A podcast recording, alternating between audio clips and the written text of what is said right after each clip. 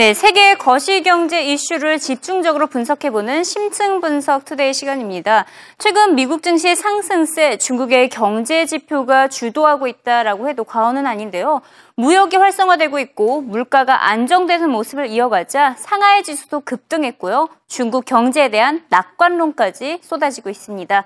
JP몰건은 올해 중국의 경제 성장률 상향 조정에서 7.6%를 제시했습니다.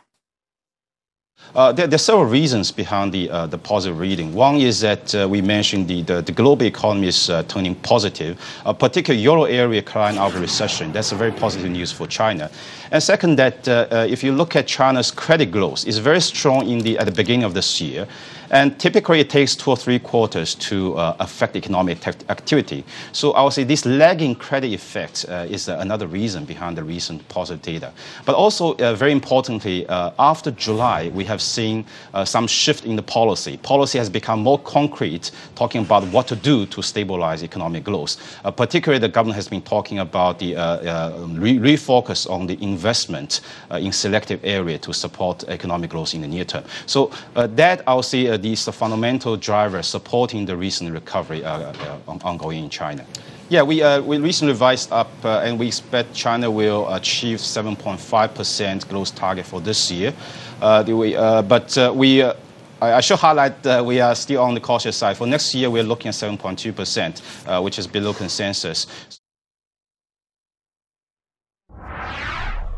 네, 최근 중국에서 경제 지표가 좋게 나오고 있습니다. 그래서 JP몰건도 올해 중국 성장률 전망치 상향 조정을 했는데요. 이에 대해서 구체적으로 짚어보도록 하겠습니다. 한국경제연구원 공공정책연구실의 송원근 실장님 모셔봤습니다. 안녕하세요. 네, 안녕하십니까. 네, 지금 최근 중국 경제를 둘러싸고 다시 조금씩 낙관론이 쏟아지고 있습니다. 네네. 네. 지금 현재 중국의 경제 상황 그리고 올해와 내년 전망 어떻게 보고 계십니까? 네, 지금 저희가 이제 원래 처음에 전망했던 있었던 게 중국이 과연 올해 목표치인 7.5% GDP 성장률을 달성할 것이냐 아, 이런 예측이었는데 최근의 상황을 보면은 이제 JP모건에서도 7.6% 예상을 했지만은 그거보다 조금 높을 것이다 이런 얘기가 나오고 있습니다.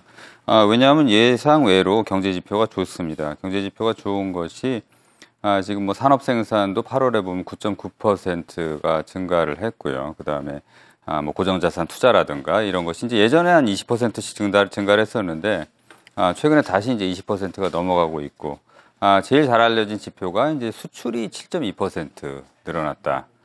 아, 이런 얘기인데 이 얘기는 결과적으로 무슨 얘기냐면은 지금 글로벌 경기가 회복이 되면서 아, 중국 경제도 대외 의존도 특히 수출에 대한 의존도가 높기 때문에 음. 아, 미국 경기 회복 그다음에 유로존의 경기 침체에서 벗어난 이런 현상들이 중국 경제에 아, 긍정적인 영향을 미치고 있다 이렇게 볼 수가 있습니다. 또 하나 볼 수 있는 것은 뭐 지금 제조업 지수라든가 서비스업 지수 같은 것도 좋게 나오고 있습니다만은 또 하나 좀 주목해 봐야 될 것이 이제 아, 소비자 물가 지수가 2.6%고 그다음에 생산자 물가 지수의 하락세도 조금씩 나아지고 있습니다. 근데 이게 어떤 의미를 말씀드릴 수가 있냐면 생산자 물가 지수가 조금씩 올라가고 하락세를 좀 벗어나고 있다는 것은 그만큼 이제 수요가 회복되고 있다는 얘기도 되고요. 반면에 이제 소비자 물가 지수가 2%대에서 계속 안정적으로 가고 있다는 것은 아, 중국이 이제 문제가 성장을 급하게 하다 하고 이제 경기 부양책을 펼치다 보니까 자산 거품 그다음에 이제 인플레이션 이런 문제가 있었는데 인플레이션 문제는 이렇게 심하게 되지 않으면서 물가를 적정히 유지하면서 좀 성장을 하고 있다. 이런 측면에서는 상당히 좀 긍정적으로 어, 바라볼 수가 있지 않나. 그래서 지금 어, 글로벌 증시 자체가 아, 중국 지표의 그 개선에 따라서 반등하고 있는 것이 아닌가 이렇게 보여집니다. 반면 내년 경제는 다시 조금은 둔화될 것이다 이런 전망도 나오고 있거든요. 네네. 내년은 어떻게 보십니까? 아 내년 같은 경우는 이제 7.2% 7%대 성장을 예상하고 있는데 음. 사실은 최근의 이슈는 그거였습니다. 중국 경제가 아, 둔화가 되면서 경착륙하는 게 아니냐 음. 이런 우려가 있었는데 아, 그것에 비해서는 이제 L자형으로 좀 연착륙하고 있는 것이 아닌가. 그래서 내년 경제도 이제 4분기 가면은 이제 기저효과가 있기 때문에 성장률이 좀 떨어질 겁니다. 그래서 내년도는 물론 글로벌 경기 회복세에 따라서 나타나겠지만은 중국 경제가 지니고 있는 문제점도 분명히 있습니다. 산업 생산도 좀 과잉이고 임금 상승률도 상당히 높아지고 있고요. 그 다음에 뭐 재정 수입 감소라든가 여러 가지 문제점이 있고 그다음에 은행권 자금 경색 같은 금융 문제도 있기 때문에 그리고 또 가장 크게는 이제 내수 시장 확대가 아직까지는 크게 아, 제약이 되고 있는 상황이다. 이런 상황에서 중국이 예전과 같은 고도 성장을 하긴 힘들다는 측면에서는 아, 성장률이 조금씩 낮아질 거라는 예상을 할 수 있지만 뭐 7.2% 7%대 성장은 예전에 우려했던 그 경착륙은 아니지 않느냐 이래서 뭐 어느 정도 예상하고는 좀 부합하고 있다 이렇게 말씀드릴 수가 있습니다. 음, 아무래도 이제 L자형의 soft landing이 예상이 된다 이렇게 네, 말씀하셨는데. 예. 그래도 경제 중국 경제 문제점이 있다고 언급을 하셨잖아요. 네네. 거기서 그림자 금융 리스크 얼마나 우려할 필요가 있을까요? 그림자 금융이라는 게 지금 문제가 되는 것은 음. 가장 지금 문제가 되고 있는 것이 어, 중국 전체 정부, 기업, 가계를 포함한 부채 규모가 지금 급등하고 있는 상황입니다. 음, 지난해 말 GDP 대비해서 전체의 부채가 그 GDP에서 차지하는 이게 뭐 국가 부채뿐만이 아니라 음. 기업하고 가계 부채까지 포함하면 209%였는데요. 2015년에 지금 240%가 예상되고 있고요. 그다음에 이제 그 중국의 전체 부채 비율이 연평균 18%씩 상승을 할 거라고 예상을 하고 있습니다. 이거는 지속 가능하지 않고 아, 미국의 경우 이제 글로벌 금융위기 직전 리먼 브라더 사태가 나기 직전에 한 5년 정도의 상황하고 비슷한 게 아니냐 이렇게 얘기들 하고 있는데 여기서 가장 문제가 되고 있는 것이 이제 아, 중국 지방 정부 부채입니다. 중국 지방 정부 부채하고 그림자 금융이죠. 그림자 금융은 지금 GDP의 한 50%로 지금 추정이 됩니다. 그림자 금융 자체가 추정하기 쉽지 않기 때문에 그런데 아, 이 굉장히 빠르게 증가하고 있고 특히 2007년 대비 그림자 금융의 규모는 한 20배 늘어났다고 지금 얘기를 어, 하고 있고요. 20배요? 예, 급속하게 늘- 늘어나고 있고 여기다가 아, 중국의 이제 지방 정부 부채도 늘어나고 있기 때문에 이런 부채 규모가 계속해서 이런 식으로 증가한다 그러면은 그 중국 경제 뭐 부채 문제, 그다음에 이제 뭐 거품 문제 이런 것들이 아, 상당히 좀 심각해질 수가 있다 하는 측면에서는 중국 경제의 성장 그리고 중국 경제에 어떻게 보면은 연착륙을 어, 제약할 수 있는 그런 위험 요인이다 이렇게 말씀드릴 수가 있죠. 그렇다면 이 리코노믹스가 제대로 실행을 해서 네. 이 규제를 강화를 시켜야 되는데 오히려 네. 어, 지금 현재 펼치고 있는 뭐 미니 부양책들이 다양한 것이 많잖아요. 네네. 이에 대해서는 뭐 효과가 있다 이렇게 보십니까? 그 리코노믹스 같은 경우 리커창의 그 경, 그 경제 정책을 얘기하는 건데 사실은 뭐 이게 지금 6개월 됐습니다. 그래서 뭐 효과를 얘기하기는 아직까지는 좀 아, 빠르다고 말씀을 드릴 수가 있고요. 물론 미니 부양책이라고 말씀을 하셨는데 그런 측면도 있습니다. 그렇지만은 기본적으로 리코노믹스 같은 경우는 구조 개혁에 초점을 맞추고 있다. 그래서 아까 제가 물가 안정 얘기를 말씀을 드렸는데 물가 안정이 나타나는 가장 큰 원인 중에 하나는 단기 부양책을 쓰고 있지 않다는 점입니다. 중국 경제가. 그러니까 단기 부양책보다는 구조 개혁에 초점을 맞추고 있는데요. 이코노믹스 전반적인 내용을 보면은 세제 개혁 같은 경우는 이제 뭐 조금 작은 기업에 대해서 그렇습니다만은 아, 감세 정책을 피고 있고요. 그 다음에 아, 무역 관련해서도 무역 거래 비용을 줄이기 위한 개혁 조치가 있고 그다음에 지역 개발을 통해서 이제 중서부 철도를 건설한다든가 이런 것도 어떻게 보면 뭐 뉴딜 정책 비슷한 것 같기도 하지만은 사실은 내수 확대를 위한 인프라 아, 정책이라는 측면에서 의미가 있거든요. 그리고 도시화 정책이라든가 그다음에 나머지는 정치적으로 뭐 부패 척결이라든가 이런 게 있는데 전반적으로 보면은 조금 그 계속 혁신과 성장의 지속을 위한 구조 개혁이다 이렇게 볼 수가 있고 뭐 이것이 사실은 어 어느 정도는 긍정적인 영향을 장기적으로 미치지 않을까. 그렇지만 아직까지는 뭐 어떤 효과를 나타내고 있다고 말씀드리긴 어려운 네, 상황입니다. 아직은 예. 뭐 시기상조다 이렇게 언급을 하셨는데요. 네네. 아무래도 최근 중국 증시가 강세를 보이고 있습니다. 네네. 낙관론이 확산이 되면서 네. 뭐 상하이 증시 3% 가까이 상승하기도 했었는데 네, 그렇습니다. 당연히 우리 증시도 수혜를 받을 수밖에 없을 것 같습니다. 네. 뭐 국내 증시에 대한 영향 어떻게 보십니까? 아, 상당히 수혜를 받을 수가 있죠. 지금까지의 증시는 어떻게 보면은 그 유동성, 특히 이제 아, 미국 연준의 그 양적 완화에 기댄 측면이 많았습니다만은 우리가 가장 그 지금 교역을 많이 하고 있는 국가가 중국이고 또 중국 경제가 세계 경제에서 차지하는 비중이 높기 때문에 지금 글로벌 경기가 회복이 되고 있지 않습니까? 이제 미국도 수요가 회복이 되고 있고 유로 유로존도 침체에서 벗어나고 있고 이것이 중국 경기 둔화를 좀 반전시키는 계기가 되고 있고요. 중국 경기 개선에 대한 기대가 있기 때문에 우리 기업들 입장에서도 상당히 좀 기대를 할 수가 있습니다. 그래서 이것이 우리 증시에서도 어떻게 보면 모멘텀으로 작용을 하고 있지 않나 이렇게 보고 있습니다. 네, 최근 뭐 국내, 중국, 미국 증시 조금씩 다 강세를 보이고 있는데 네. 한 사람만큼은 증시 지금 너무 고평가됐다 이러면서 쓴소리를 전한 사람이 있는데요. 다들 예상하셨다시피 닥터둠 마크 파버입니다. 마크 파버는 증시는 지금 전혀 신뢰가 가지 않는다며 오히려 금과 미국 국채를 선호한다고 계속해서 주장을 하고 있는데요. 자, 이번에 마크 파버 인터뷰 준비해봤습니다. 영상으로 확인해 보시죠.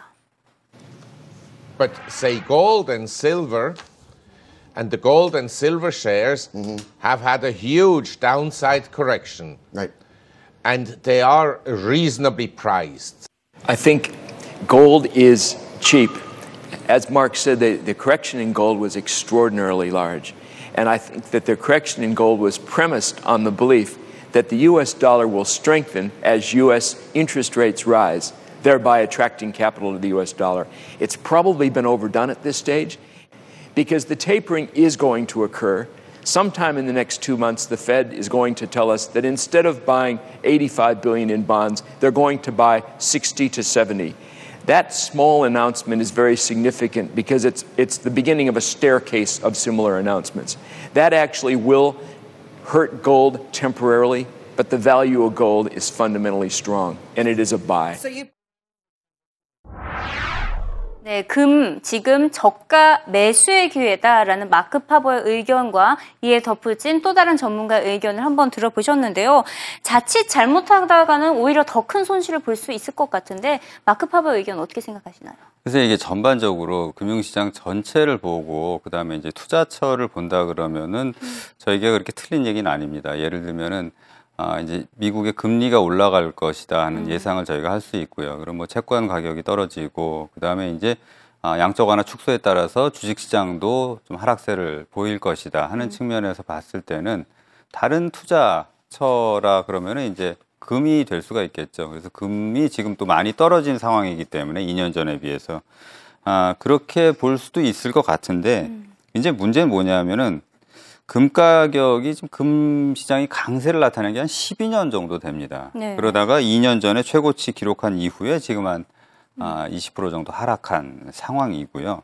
그래서 이게 정말 그 정말 매수를 할 정도로 그만큼 많이 떨어진 것이냐, 적정 가격이냐 이거에 대해서는 조금 이견이 있을 수가 있어요. 그래서 특히 금 가격이 이제 10년 만에 처음으로 하- 하락률을 나타냈다는 측면, 그 다음에 뭐 아, 금광 기업이라든가 이런 기업들이 이제 3년째 손실을 보고 있다는 측면에서는 과연 이게 투자할 만한 지금 상황인가 하는 것에 대해서는 약간의 의구심이 들 수가 있죠. 그런 측면에서 본다면은 아, 막바버의 의견에 전적으로 동의하기는 조금 쉽지 않다 이렇게 말씀을 드릴 수가 있습니다. 음, 상대적으로 봤을 때는 가치 있어 보이긴 하지만 네. 금시장 자체적으로 놓고 봤을 때는 다소 리스크가 있다 예, 이런 그렇습니다. 의견이시죠. 예. 지금 최저치 바닥을 아직 치지는 않은 것으로 보고 계시는 것 같은데 네. 지금 1,300달러 선과 뭐 1,400달러 선을 왔다 갔다 하고 있습니다. 예, 예, 예. 바닥 한 어느 수준 예상하시나요? 글쎄요, 그렇게 어떻게 예상하기는 어려운데, 음. 사실 뭐 10년 전에 처음에 300달러부터 시작해가지고 600달러 됐을 때 이것도 많이 오른 거 아니냐, 그러다가 1200달러 됐다가 거의 1800달러까지 네, 되지 않았습니까?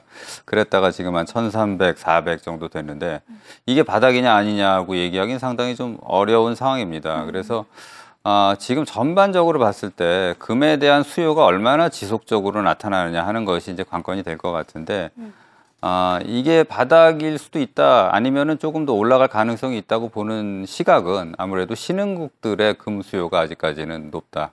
이렇게 견, 견실하다. 이런 측면이 있거든요. 그러니까, 아, 나라별로 봤을 때 중국하고 인도, 신흥국의 대표는 이제 중국하고 인도라고 볼 수 있는데요. 이 나라들의 금 수요가 전체 금 수요에서 차지하는 비중이 가장 높아진 게 아, 몇년 안 됐습니다. 그래서 그 이후로는 계속해서 높은 수요를 나타내고 있는데 이것이 아직까지는 올해도 보면은 한 아, 이 중국과 인도의 금 수요가 최대 한 천 톤까지도 전망을 하고 있습니다. 그래서 친흥국의 금 수요가 아직까지는 견실하다 이렇게 봤을 때는 지금이 바닥을 치고 올라가는 상황이 아니겠느냐, 지금 저가 매수 기회가 아니겠냐 이런 뭐 시각이 있을 수도 있다 이렇게 보여집니다. 예. 그렇다면 이 주식의 valuation이 감소를 한다라고 쳤을 때 네. 마크 파버는 금시장을 꼽았잖아요. 네네. 다른 대체 투자처 무엇이 있을까요? 지금 뭐 금리도 올라가는 상황이고요. 그 다음에 이제 양적 완화 지금 글로벌 경기 회복이 사실 영향을 미칠 수는 있습니다. 글로벌 경기 회복이 미치는 영향이 예를 들면 중국 경제 회복이라든가 이런 것이 그 양적 완화 출구 전략으로 인해서 하락되는 부분을 상쇄하고도 남는다 그러면은 주식시장이 여전히 매력적이라고 볼 수가 있고요.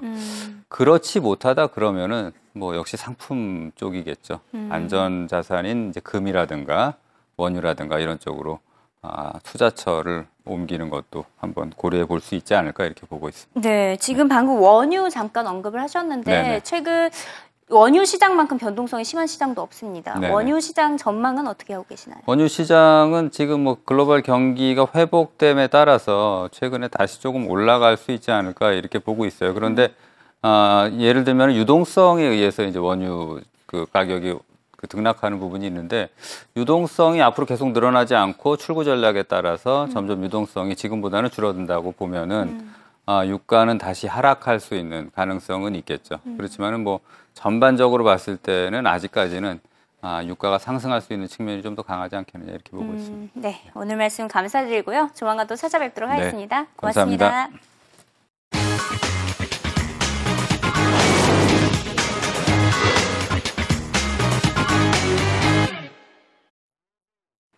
시장이 그렇게 기다리던 애플의 신제품이 출시됐습니다. 애플 신제품에 대한 사람들의 반응이 궁금한데요. 소비자의 반응, 월가의 반응, 경쟁사의 반응 하나하나 다 짚어보도록 하겠고요. 과연 신제품 효과가 발생할 수 있을까요? 애플의 주가 반등 모멘텀 형성 가능성에 대해서도 짚어봅니다. 네, 최근 시장은 어, 이런 말이 들리고 있습니다. Expect tiny taper. 소규모 양적 완화 축소가 예상이 된다. 기존에는 거의 250억 달러 가까이 한꺼번에 규모가 줄어들 것으로 예상을 했지만 지금 현재 9월 달 막상 코앞으로 다가오자 100억 달러 타인이라는 표현이 사용되고 있습니다. 현재 매달 850억 달러씩 자산을 매입하고 있는데요. 100억 달러씩 자산을 줄여가게 된다면 총 9개월 정도가 걸립니다. 다시 말해서 내년 6월이면 양적 완화 정책 자체가 종료가 되겠죠. 그렇게 되면 기준금리 인상 시기 생각보다 앞당겨질 수가 있습니다. 하지만 이게 다 경제 지표를 보고 결정하게 되는 것이기 때문에 대외 악재보다는 미국에서 나오는 경제 지표를 더 예의주시할 필요가 있겠습니다. 네, 지금까지 저 이승이었고요. 내일 이 시간에 다시 돌아오도록 하겠습니다.